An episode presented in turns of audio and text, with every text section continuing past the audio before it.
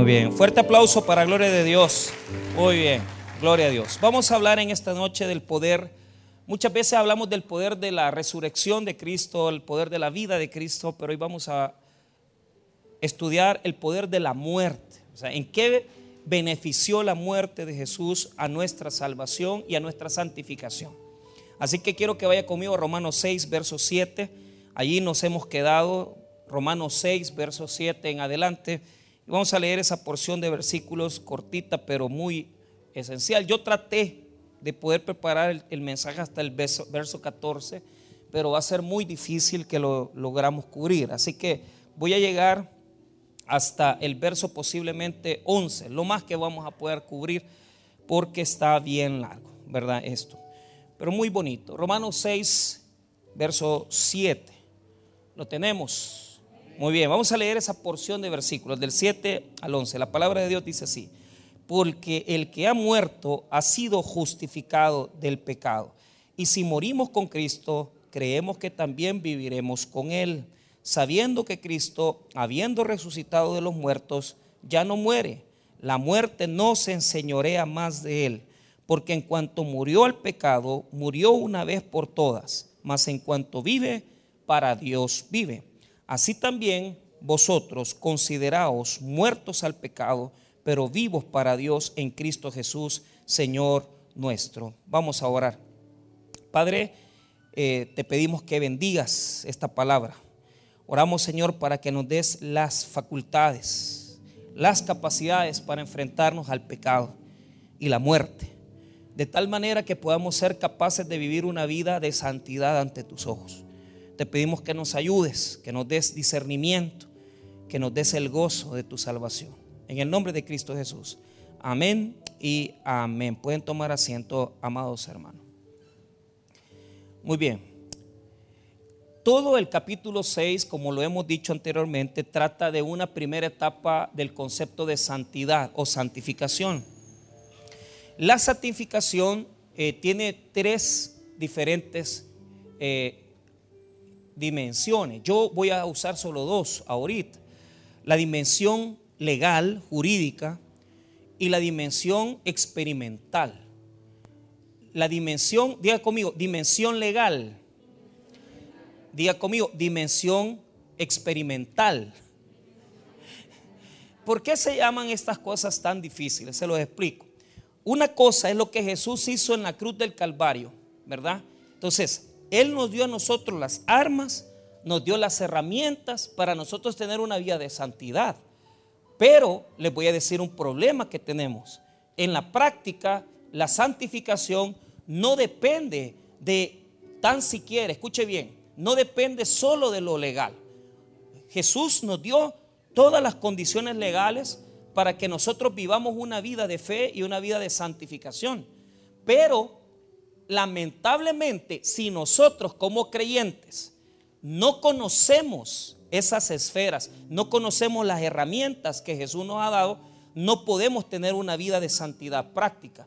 Nuestra vida de santidad va a ser pobre, nuestra vida de santidad va a ser miserable, nuestra vida de santidad va a ser siempre dependiente del pecado, y muchas veces vamos a vivir en derrota humillante, porque no somos capaces de entender las herramientas que Jesús nos dio en la cruz.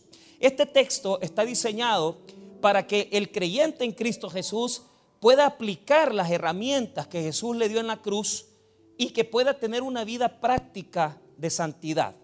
Esto me hace pensar en algo. Si bien es cierto, fíjese de que cuando nosotros estudiamos teología, yo me acuerdo que a mí me enseñaron que en el proceso de salvación hay etapas, ¿verdad? Primero está la santificación, la conversión, la regeneración. Entonces, pero cuando usted los ve en la pizarra y ve cada elemento de esos, usted pensaría que solamente usted acepta a Cristo y todo ya está dado, ¿verdad? Y no es así. Una cosa es profesar, aceptar a Jesús, pero en el proceso de aceptar a Jesús, yo tengo, hermano, que iniciar un proceso de conocimiento, un proceso de profundización en Cristo para ir madurando en la fe. Por eso, ¿Cómo se nota cuando una persona no ha iniciado ese proceso? Cuando no conoce las herramientas que el Señor le ha dado en la cruz. Cuando no hacemos, hermano, nosotros parte de nuestra vida los elementos para tener una vida de santidad. Lo que le estoy queriendo decir es, usted no va a ser santo si usted no lo quiere ser. Usted no va a ser una persona más limpia de pecado si usted no lo busca. Si usted, hermano, desconoce estas herramientas, su vida va a ser siempre una derrota y no va a poder, hermano, enfrentar el pecado. Ojo con esto. La salvación del Hijo de Dios nos ha provisto a nosotros también de esa gran misericordia que Dios nos ha salvado. Pero ¿por qué hay personas que no terminan de superar vicios? No terminan de superar sus deficiencias, sus debilidades. Respuesta: porque no terminan de conocer al Señor. No puedes cambiar de un día para otro totalmente. Tienes que iniciar un proceso de santificación que se va a ir dando poco a poco en tu vida, pero también tienes que poner de tu parte. No solamente con la oración de fe vas a quitarte todo. Tienes que esforzarte en aprender palabra, tienes que esforzarte en caminar y hacer de estas herramientas parte de tu vida. Entonces, por eso, Pablo, en tres diferentes estadios del capítulo 6, verso 1 al 14, nos habla de cómo tenemos que apropiarnos. Y mira bien, nota que en el versículo 3, cuando está hablando que si acaso nosotros no sabemos esto, la pregunta que nos planteamos es si verdaderamente lo tenemos como conocimiento. Porque el que no lo sepa es porque su desarrollo como cristiano es mínimo. En el versículo 3 habla de saber, un conocimiento particular de parte de Cristo. En el versículo 6, mire lo que dice en el principio del 6, sabiendo esto, ¿verdad? Esto lo estudiamos la semana pasada, ya lo voy a repetir. Ahora, el día de hoy entraremos a otra palabra que también tiene que ser aplicada a nuestra vida, o sea, sabiendo y considerar. Mira el versículo 11, así también vosotros consideraos muertos al pecado. Entonces, mira qué interesante. Toda la vida de defendernos del pecado y de tener una vida más limpia ante los ojos de Dios es de saber y es de considerar. O sea, no se trata aquí que usted así espiritualmente, ya usted va a andar caminando como ese angelito y que a usted le van a salir alitas. Eso no va a pasar. Usted tiene que aprender Biblia. Usted tiene que aprender palabra. Usted tiene que conocer el evangelio. Tiene que leer el evangelio, tiene que leer el evangelio y hacerlo parte de su vida, comer evangelio, hacerlo parte de su vida el evangelio. No va a venir automáticamente. No es que usted va a dejar su amante de un día para otro, es que usted tiene que ser impactado por el poder del evangelio. ¿Cómo se hace? Bueno, hay cosas que hay que saberlas. ¿Y qué es lo que no sabíamos la semana pasada? El versículo 6 nos dio a nosotros un conocimiento que no teníamos. ¿Y cuál era? Que nosotros, cuando creímos en Jesús el Señor, nuestro viejo hombre y nuestra vieja naturaleza fue crucificada con Cristo en la cruz. Y por lo tanto, el viejo hombre ya no tiene dominio sobre mí. ¿Qué aprendimos la semana pasada? Que nosotros tenemos opciones. Podemos, oiga bien, hacerle caso al cuerpo muerto, vencido, o podemos nosotros dejar que Cristo nos enseñoree. O le haces caso a tu vida antigua, o le haces caso a Jesucristo, o le haces caso al cuerpo de muerte, o le haces caso a Jesús. Pero es una opción. Por lo tanto, si tú caes, si tú te vas en el camino de desobedecer al Señor, no es porque Cristo no te dio la autoridad, es porque no sabes usar el poder que Jesús ha puesto en tu vida. Mira lo que dice el verso 6, sabiendo esto, y esto es el conocimiento que aprendimos la semana pasada, que nuestro viejo hombre fue crucificado juntamente con él, para que el cuerpo del pecado sea destruido a fin de que no sirvamos más al pecado. Entonces hay dos connotaciones. La primera, sabiendo esto, o sea, hay que saberlo. Diga conmigo, saberlo. O sea, apréndalo, úselo. Cuando esté frente al pecado, cuando esté frente a la tentación, use, le va a servir mucho en su vida, práctica, diaria. Dios Jesucristo ya nos dio esta herramienta. ¿Y qué nos dice el verso 6? Que cuando ya Cristo murió en la cruz del Calvario y cuando yo creí en Jesús el Señor, mi vieja vida, mi viejo hombre fue crucificado con él. Este viejo hombre tenía dominio sobre mí, pero hoy ya no tiene dominio sobre mí. ¿Por qué? Porque está crucificado. Por lo tanto, mi vieja naturaleza, mi antigua naturaleza no puede dominarme.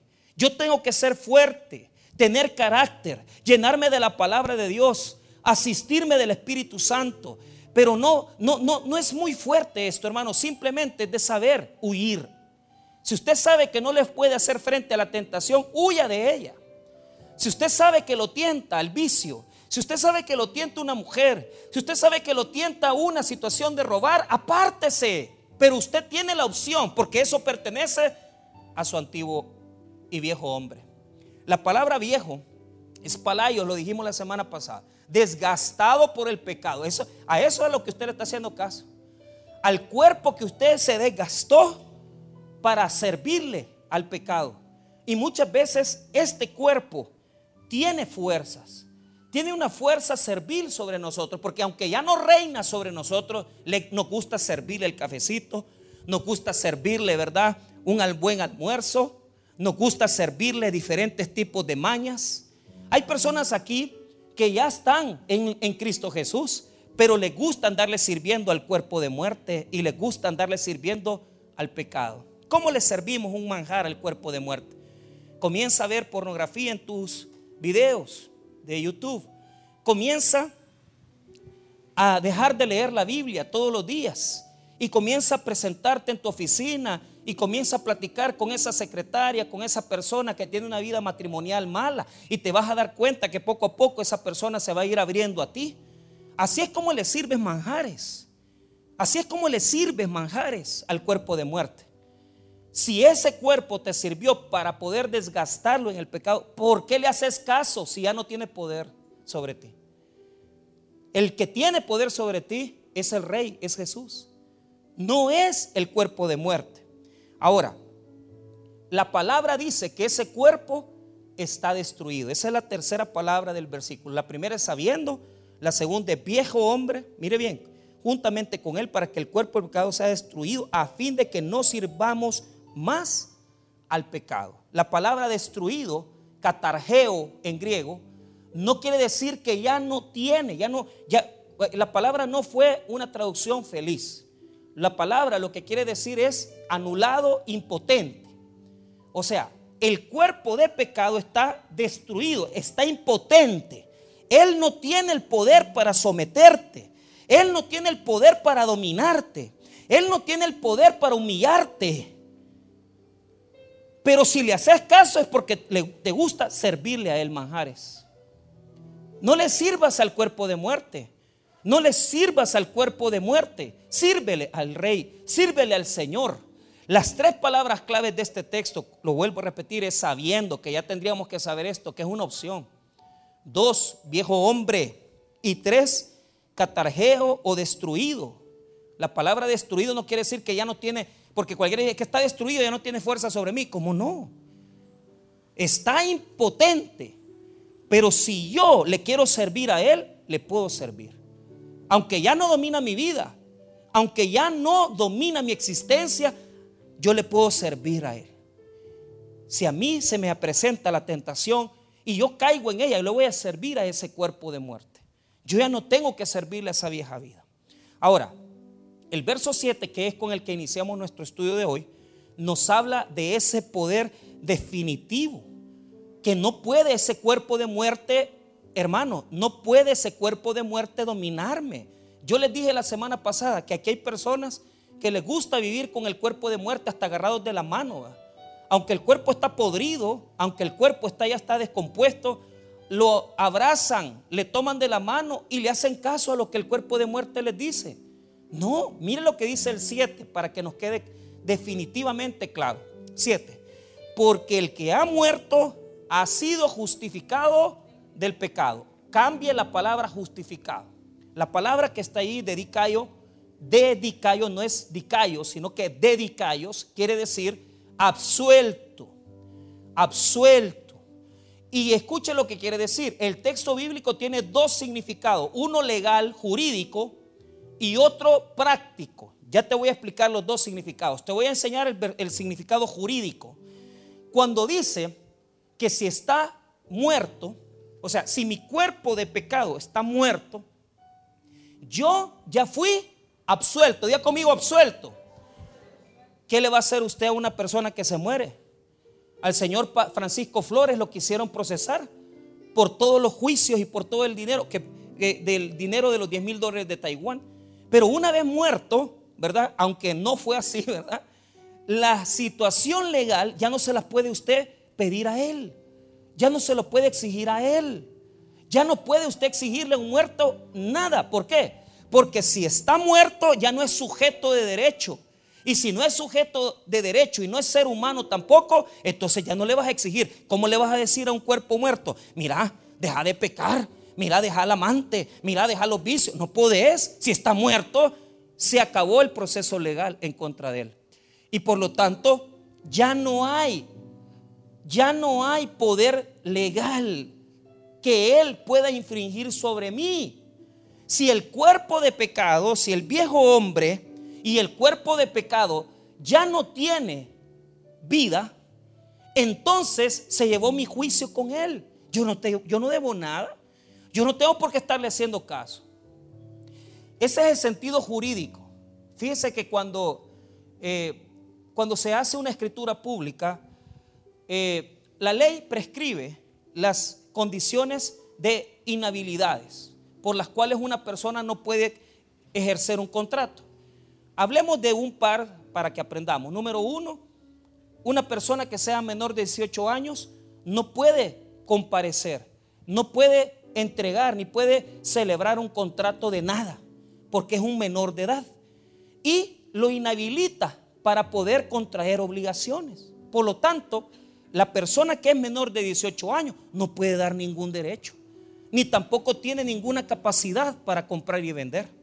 Claro, en este país los muertos también se levantan en el día de elecciones, eso sí, ¿verdad? Porque aunque están muertos van a votar. Pero eso es lo único que hacen en El Salvador los muertos, votar, ¿verdad? Porque ocupan a veces, ¿verdad? El padrón viejo lo utilizan y utilizan los partidos políticos corruptos para poder mandar a la gente y los ponen ahí como que han votado y la gente ya está muerta. Pero a eso me refiero. Legalmente hablando, una persona que tiene una condición como síndrome Down, una persona que no tiene todas sus capacidades, no puede otorgar un contrato. Entonces, si el cuerpo de muerte y el viejo hombre no pueden dar un contrato, entonces ¿para qué le haces caso? ¿Ah?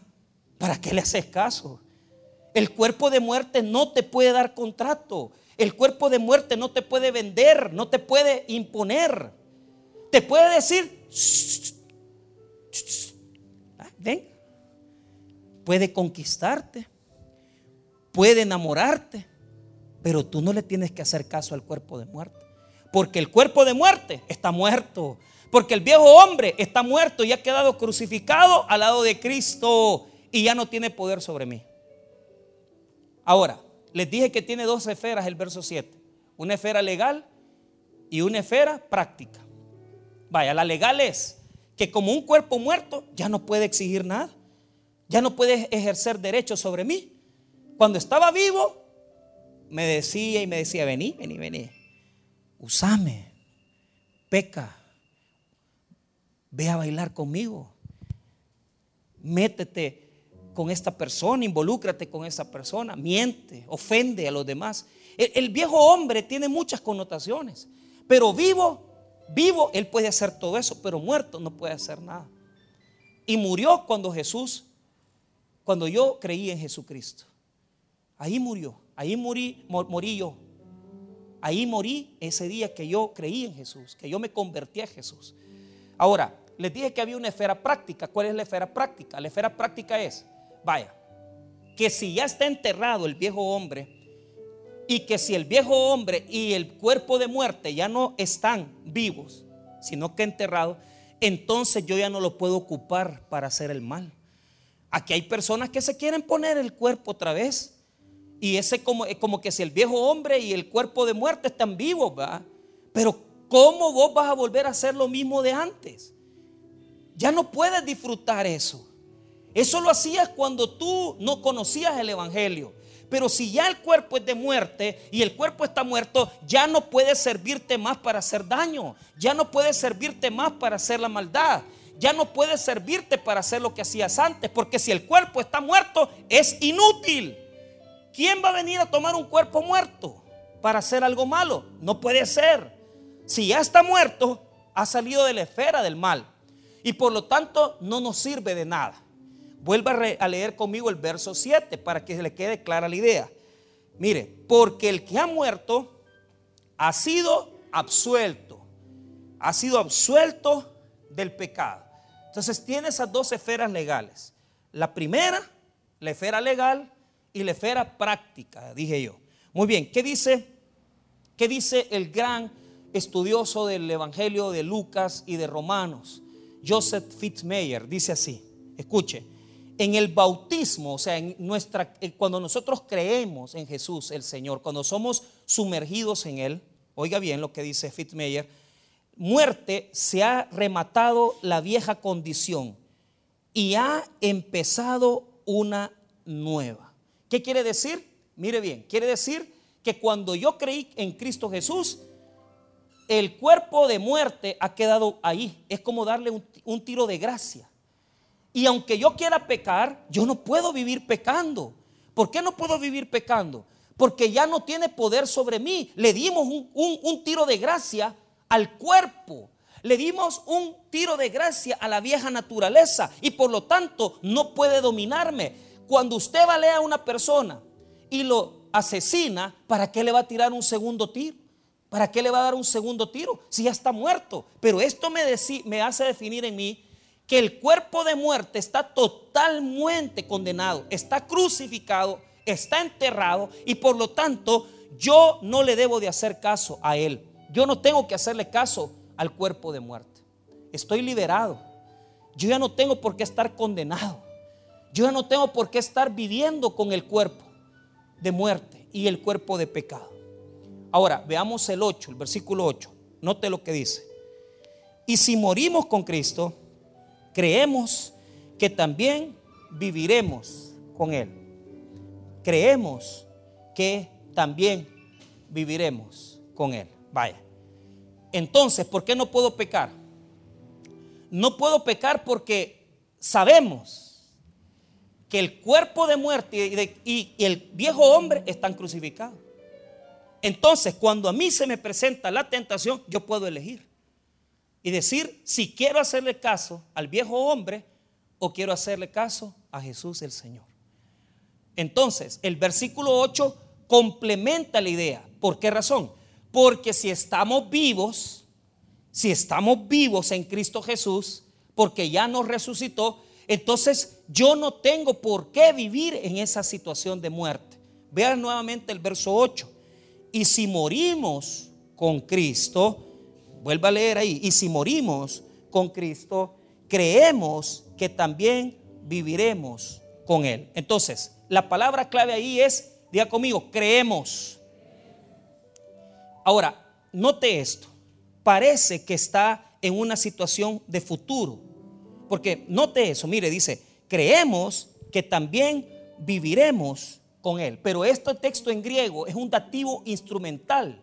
Los dativos instrumentales lo que significan es que se aplican al futuro, pero también en el presente inicia su funcionamiento. ¿Qué quiere decir eso? Que la traducción mejor, la mejor traducción puede ser viviremos con Él. No, pero note esto, pero que lo quiero que lo note bien, vea bien. 8, y si morimos con Cristo, creemos que también viviremos con Él. Entonces la mejor traducción es vivimos con Él. Diga conmigo, vivimos con Él. O sea, los efectos ya están siendo dados en este momento. Es un dativo instrumental. Yo ya estoy viviendo. Yo ya no estoy muerto en el pecado. Yo ya no estoy condenado en el pecado. Y por lo tanto, yo vivo en Cristo, ya no vivo en la muerte, sino que vivo en Jesús, que está vivo. Los traductores de diferentes casas bíblicas y traductores, voy a leer dos para que noten cómo traducen creemos, porque es un acto de fe. O sea, yo tengo que tener una fe en que yo estoy viviendo en el poder de la vida de Jesús. Yo ya no estoy en la muerte. Si Él me quitó el cuerpo de muerte, si Él me quitó el viejo hombre, entonces ¿para qué estás viviendo en la antigua vida, caballero? ¿Por qué estás viviendo en la antigua vida, señorita? Si usted ya no tiene por qué vivir con ese cuerpo muerto, usted tiene vida y la tiene en Cristo. La Biblia dice así en estas dos traducciones. Primero traduzco de la Dios Habla Hoy, traducción que utiliza mucho la Iglesia Católica. Si nosotros hemos muerto con Cristo, confiamos, así traduce, confiamos, no dice creemos, confiamos en que también viviremos con Él. Vuelvo a decir que viviremos con Él es un dativo instrumental que quiere decir que ya vivimos en Él. Vea lo que dice, no lo vea, sino que escúchelo. La NBI dice así: ahora bien, si hemos muerto con Cristo, confiemos, también traduce igual que la Dios Habla Hoy, que también viviremos con Él. Por lo tanto, yo ya no estoy en esa situación de vida. Yo estoy en un camino diferente. ¿Quiénes están en un camino diferente? No se escuchan. ¿Quiénes están en un camino diferente? Vaya, pero ese camino de vida es el que a mí me da dudas, porque yo creo que aquí mucha gente no sabía que el viejo hombre está crucificado, y yo creo que muchos no sabían que el cuerpo de pecado también está crucificado. Yo creo que aquí muchos, al contrario, le abrazan al cuerpo de pecado y aman al viejo hombre, o sea, lo abrazan porque no sabían, pero ya saben. Ahora, si ustedes van a hacer las cosas que antes hacían, pues ustedes tienen que saber una cosa: ustedes no están en la vida de Jesús, todavía no han sido introducidos, no han sido sumergidos en Cristo, porque aquella persona que ha sido sumergida en Cristo le duele el pecado. Aquella persona que ha sido sumergida en Cristo le arde en su corazón fallarle a Dios. Y esta situación que yo les estoy traduciendo del verso 8, que dice vivimos con Él, o sea, vivir con Jesús quiere decir que yo vivo en un proceso, diga conmigo proceso, que cada día voy acrecentando, cada día voy madurando, cada día voy mejorando mi forma de vivir. Yo te voy a decir algo. Yo creo que a mí Jesús, Dios, me perdonó muchas cosas cuando yo comencé a servirle a Él. Porque las cosas que yo hacía, bueno, ese corito se me aplica mucho a mí. Dice, las cosas que yo hacía ya no las hago más. Eso es cierto, pero solo para que tengas una idea. Es que ¿por qué es que Dios es a veces permisible con nosotros? Porque Él sabe que nosotros no sabemos nada de Él. Entonces Él nos tolera, tiene misericordia. Pero solo imagínate, la primera vez que yo construí una galera para poder levantar una iglesia fue en Acajutla. Y yo algunas veces les he contado. O sea que yo ni sé cómo se terminó esa galera, hermano, si todo lo hice de forma ilegal. O sea, y yo ya era cristiano, supuestamente, pero ¿cuál es el problema? Sabemos. O sea que yo no sabía. A mí, yo aprendí por ciertas amistades que las leyes se habían hecho para poder salirles adelante a las leyes, para burlarse de la ley. Y por mucho tiempo yo viví así, creyendo que yo me burlaba de la ley. Pero ¿sabes qué? Esa fue una de las cosas que me enseñó el viejo hombre. Porque si a mí me decían, mira, fíjate que esta notificación se va a entregar en tal lugar, ¿por qué no le pagas al notificador? Para que se retrase, para que se tarde. Esas cosas me las enseñaron personas que no eran correctas. Y usted tiene que saber cuando alguien lo ha contaminado con una enseñanza que no es correcta, que no es de Dios. Yo no pude distinguir, yo no sabía que era eso. Entonces note esto, yo le dije al constructor, mira, hagamos la galera, sí, pero no tenemos luz. Vos robate la luz del cable, pues si no está pasando por ahí, vos conectala, claro. Así pasamos soldando por lo menos unos 15 días. El problema fue que allá por el día 16, 17, a saber qué sobrecarga él usó, ¿verdad?, para soldar, y se quemaron todas las líneas. De ahí, pues, Acajutla quedó en oscuras media mañana, ¿verdad?, porque el tabernáculo estaba construyendo una galera que no era correcto hacerlo así. O sea, tenés que buscar los medios legales. Pero yo había aprendido eso. Bueno, para poder construir, para hacer las primeras bases, tuve que ir a vender un carro, tuve que ir a empeñarlo y lo perdí. Entonces uno dice, es que hice las cosas por medio de Dios. No, las hiciste de forma incorrecta, porque las hiciste con el viejo hombre. No las hiciste con la nueva naturaleza que Dios te ha dado. ¿Y cómo sé que las he hecho con el viejo hombre? Porque las haces de una forma, sin paciencia, sin esperar en Dios, sin haber orado. Te metes a los grandes problemas vos solito, sin esperar la voluntad de Dios, ni consultar las cosas de Dios. O sea, bien fácilmente nos metemos en el papel del viejo hombre. Bien fácilmente nos metemos en la antigua vida. O sea, yo no digo, hermano, y se lo digo con toda sinceridad y me incluyo yo, yo creo que vivimos en la nueva vida. Amén, hermanos. Pero nos hace bien fácil meternos en la vida vieja. O sea, no puedo decir que nos gusta, pero se nos hace fácil. Y nos metemos en la personalidad del viejo hombre y hacemos las cosas que no debemos. Hacemos las cosas que no agradan a Dios. Entonces, hablando con una hermana que claro, le dije, el domingo habló conmigo. Yo siento muy apenado por el hermano, pues, que está preso, pero ¿cuál es el punto? Vaya, te metes a estudiar teología, te salís de teología, te mantienes a servir al Señor, te pones el uniforme, te quitas el uniforme.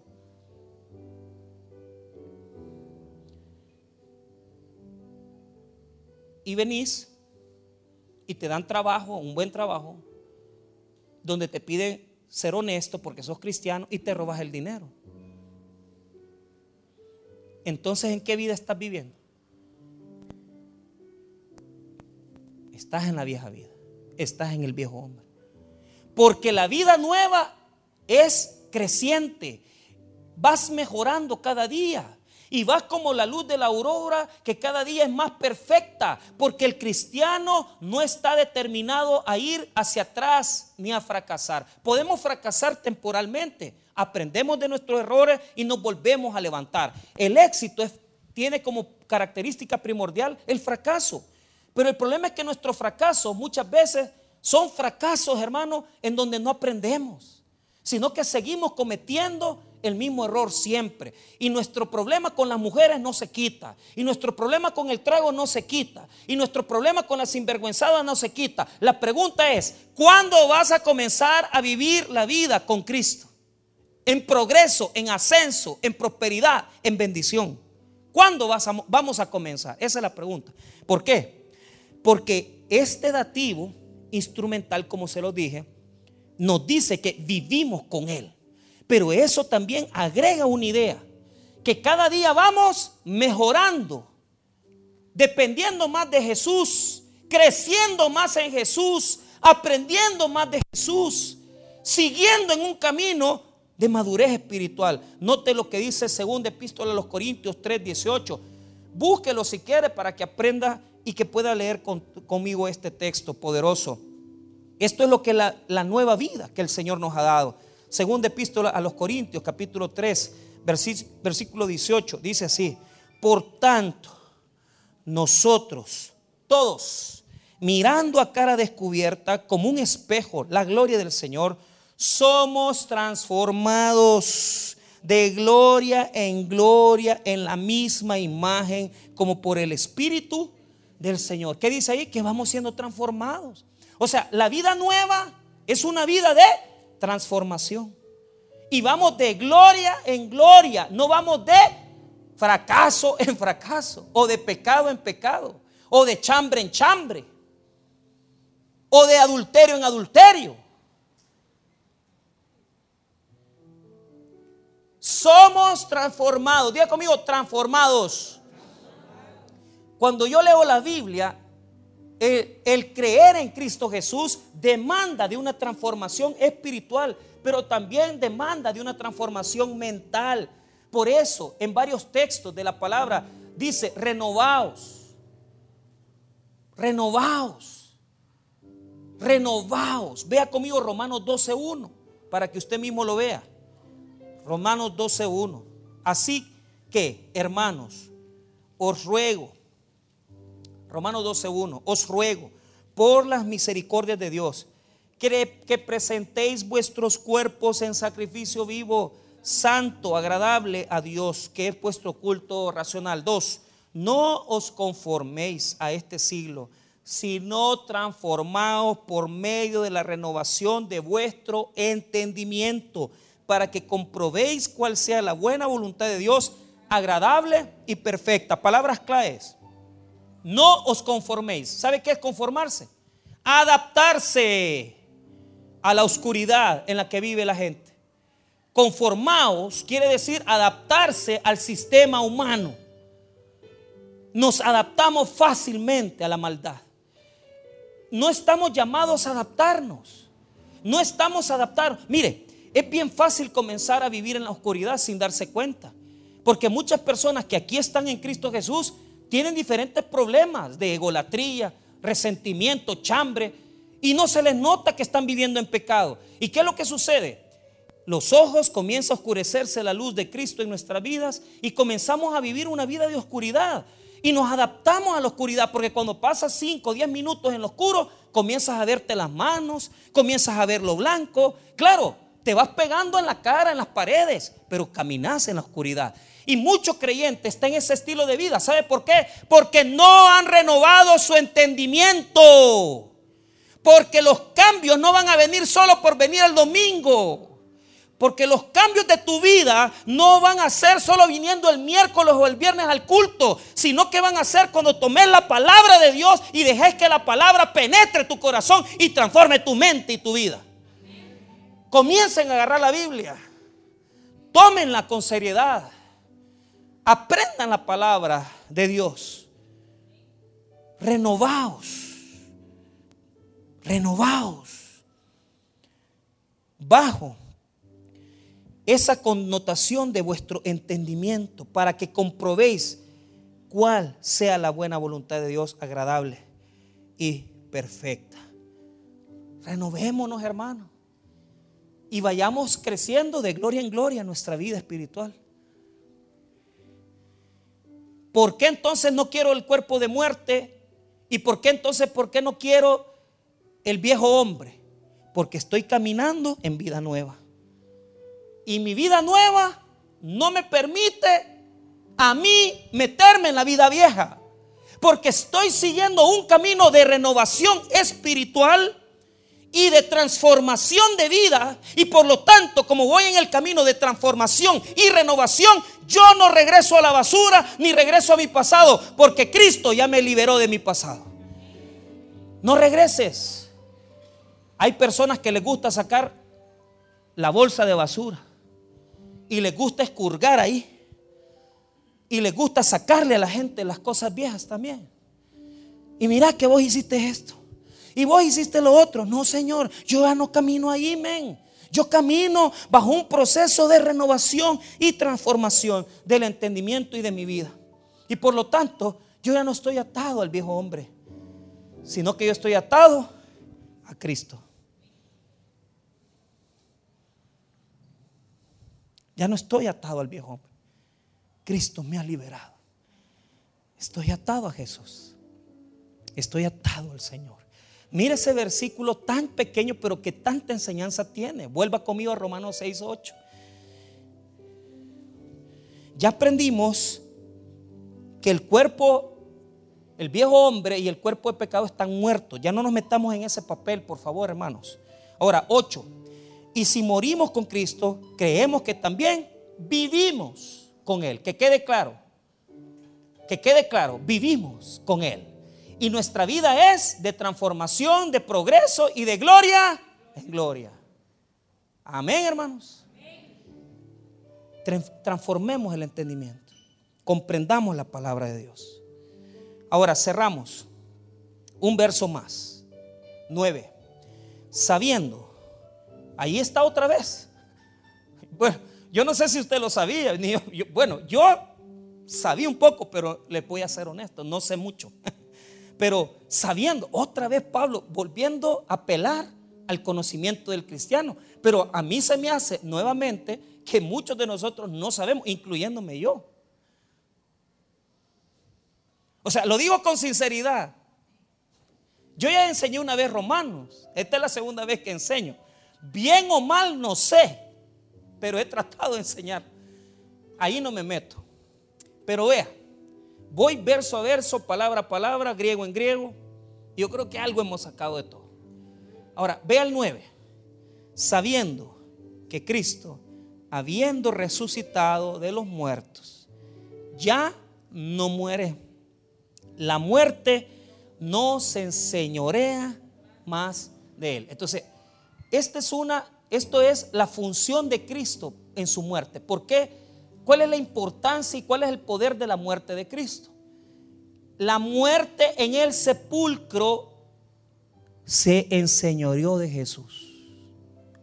Eso es grave decirlo.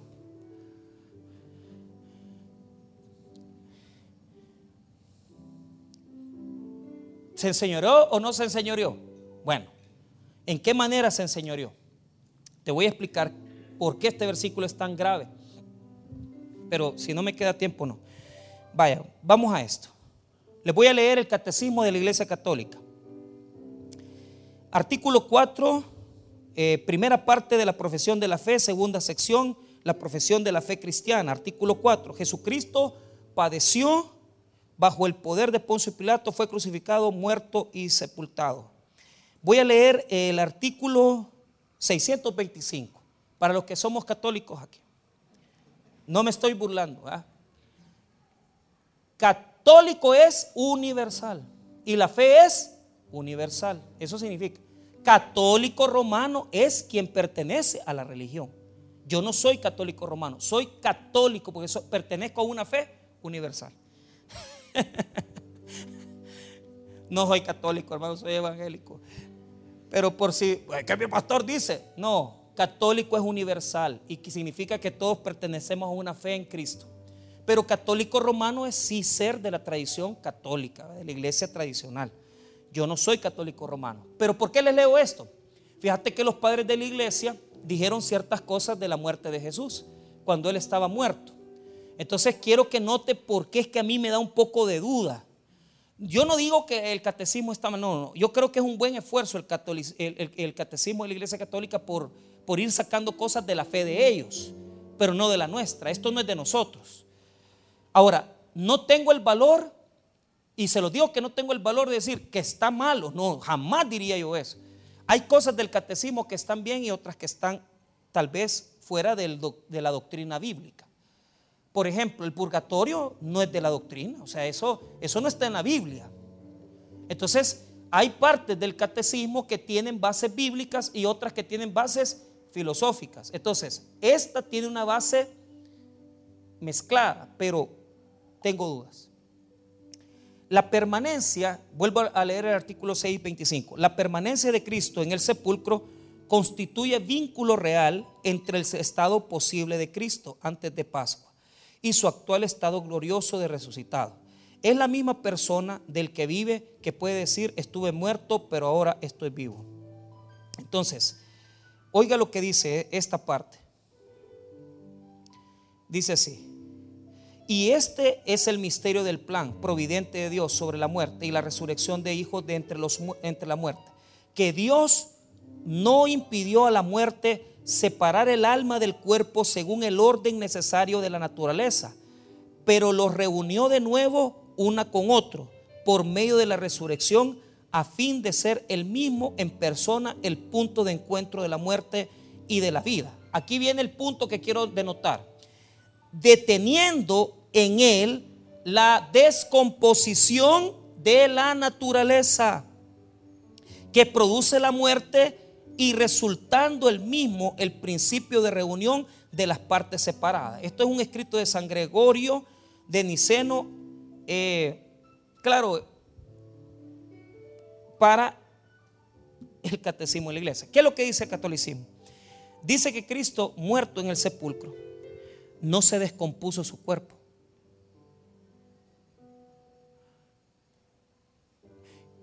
Doctor Navarro, ¿cuál es la primera? ¿Cómo se llama cuando el cuerpo se pone ya rígido? ¿Cómo? En latín tiene un nombre, ¿verdad? Rigidez, ¿verdad? Rigidez como tal. Lo primero que experimenta el cuerpo, pues, es una descomposición. Se pone rígido, se pone frío. Hay una cantidad de características de una persona que fallece. Y cuando un cadáver queda en una posición determinada, si no se mueve a tiempo en lo que la sangre todavía está caliente, el cuerpo queda en una rigidez sin poder moverse. Entonces, en el catolicismo se piensa que el cuerpo de Cristo no tuvo ninguna de estas afecciones, porque al ser un ser divino, el Espíritu Santo no permitió que su cuerpo se descompusiera. ¿Cuánto tiempo pasó Jesús en el sepulcro? Que también es otra declaración que, si se cuenta por horas, no nos va a pegar, porque tiene una declaración del judaísmo, a 3 días y 3 noches. ¿Verdad? Entonces, a eso hay que aplicarle, ¿verdad?, su hebraísmo, porque no es que pasó así como nosotros contar, ¿verdad?, que 24 horas, porque si murió el viernes y resucitó el domingo, en nuestra forma de contar no fueron 3 días y 3 noches. Pero en el judaísmo sí se cuenta de otra forma, se cuenta por partes de día. Bastaba con que un pedazo del siguiente día se diera para que se dieran los 3 días y las 3 noches. Ahora, ¿por qué yo les leí el catecismo? Vuelva a leer el verso 9. Por eso les dije que era difícil y no íbamos a llegar lejos. Sabiendo que Cristo, habiendo resucitado de los muertos, ya no muere. La muerte no se enseñoreará más de él. O sea que la muerte se enseñoreó de Cristo por un momento. ¿Qué quiere decir eso? Que Jesús tuvo que morir por fuerza. ¿Y sabes por qué enfrentó eso él? Por amor a ti y a mí. No tenía por qué, porque no tenía pecado. Isaías 53, verso 9 y verso 10. Isaías 53, verso 9 y 10.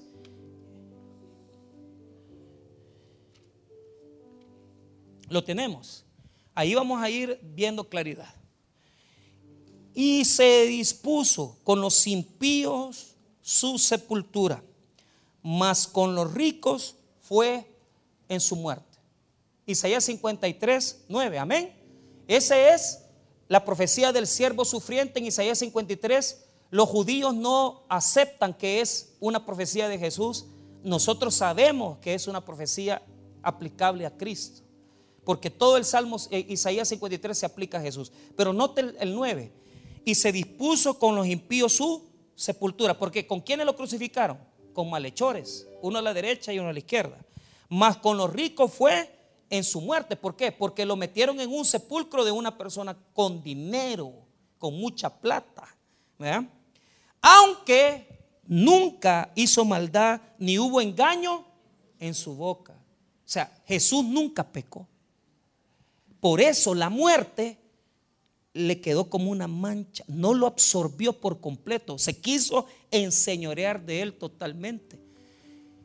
Se pudo haber descompuesto su cuerpo, se pudo haber descompuesto el cadáver, yo no lo sé. Porque hay otro salmo que dice que no permitirás que vea corrupción. Tengo dudas teológicas, pero no me interesa. Porque lo que a mí me importa es que la muerte no pudo con Jesús, porque al tercer día resucitó de entre los muertos. Sea que su cuerpo sea descompuesto o no, no me interesa, porque Cristo venció la muerte por mí y por ti. Y aunque era santo y no tenía pecado, se manchó, pero de un pecado que no era de él. Se manchó de tu pecado y de mi pecado. Por lo tanto, su corrupción no era total. Porque no es como nosotros que somos pecadores por toda nuestra naturaleza. Cristo se manchó con mi pecado. Él no tenía pecado, se manchó con mi pecado. Verso 10. Con todo eso Jehová quiso quebrantarlo, sujetándole a padecimiento. Cuando haya puesto su vida en expiación por el pecado, verá linaje, vivirá por largos días, y la voluntad de Jehová será en su mano prosperada. O sea, no sé si la muerte se enseñoreó de él hasta corromper su cuerpo. Pero que sí tuvo dominio la muerte un ratito sobre él, sí.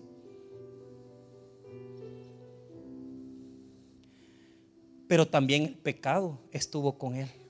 No porque él sea pecador, sino que porque lo manchó Dios con mi pecado. Lo manchó con mi pecado. Mire lo que dice el versículo 4, Isaías 53:4. Ciertamente llevó él nuestras enfermedades y sufrió nuestros dolores, y nosotros le tuvimos por azotado, por herido de Dios y abatido. ¿Qué quiere decir eso? Aunque la muerte tuvo cierta fuerza sobre Jesús, o sea, Jesús por lo menos la muerte la vio cara a cara. No sé hasta dónde se apoderó de él. Él nunca cometió pecado, ni vivió en pecado, pero por lo menos creo que vio mi pecado, porque Dios se lo puso, se lo tiñó.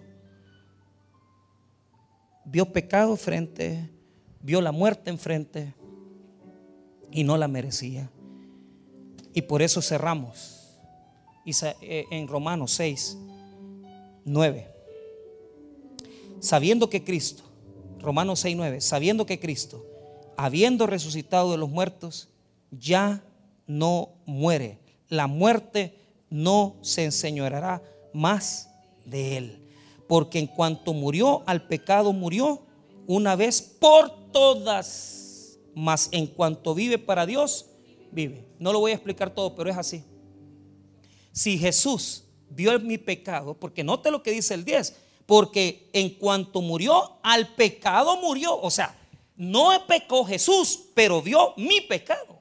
Le tiñeron mi pecado. Por esa acción yo puedo decir que yo, hermano, como cristiano, debo de pensar dos veces en pecar. Porque si Cristo murió una vez y vio la muerte y el sepulcro y vio mi pecado, lo menos que yo puedo hacer por él es vivir una vida de santidad y agradable al Señor. Si a vos no te conmueve que Cristo vio la muerte y sintió todo ese dolor, y posiblemente hasta su cuerpo se pudo haber descompuesto por vos, por mí, y si no te conmueve que él no era pecador, pero el pecado estuvo frente a él, tu pecado y mi pecado, y lo tiñeron porque era necesario que lo llevara. Si eso no te conmueve para llevar una vida más limpia, yo te quiero decir algo. Deberías de entender de una vez por todas que al igual como Cristo, como Jesús enfrentó la muerte, y así como enfrentó el pecado, así también nosotros hoy en día podemos decir que somos libres. ¿Por qué? Porque es eso lo que nos dice Pablo, que consideremos lo que yo les dije al principio. Mire el 11, termina ahí. Así también vosotros consideraos muertos al pecado. Así como Jesús murió, así también por todo eso que hizo por mí, consideraos. Logizomai en griego quiere decir tomen en cuenta. Diga conmigo, tomen en cuenta. Antes de echarse un cigarro, tome en cuenta. Antes de echarse una mujer que no es la suya, tome en cuenta. Antes de robar, tome en cuenta que Cristo lo encerraron en el sepulcro, vio la muerte, se descompuso su cuerpo y vio mi pecado cara a cara. ¿Por qué entonces vas a vivir en el pecado? ¿Por qué entonces vas a vivir en vida vieja y en cuerpo de pecado? Si Cristo te ha dado resurrección y está vivo por ti y por mí. Jesús no merece que vivamos en la vieja vida. Jesús merece que renovemos nuestro entendimiento y que vivamos en santidad para Dios. Ahora usted lo sabe, entonces no lo haga y considere la muerte de Jesús como una fuerza para ya no pecar. Viva dominado de Dios, sométase a Jesús y ponga al Espíritu Santo como el consolador que le ayude a superar sus vicios, sus problemas y sus necesidades. Cristo murió por ti y por mí. Vamos a orar, hermanos. Padre, te damos gracias por tu palabra.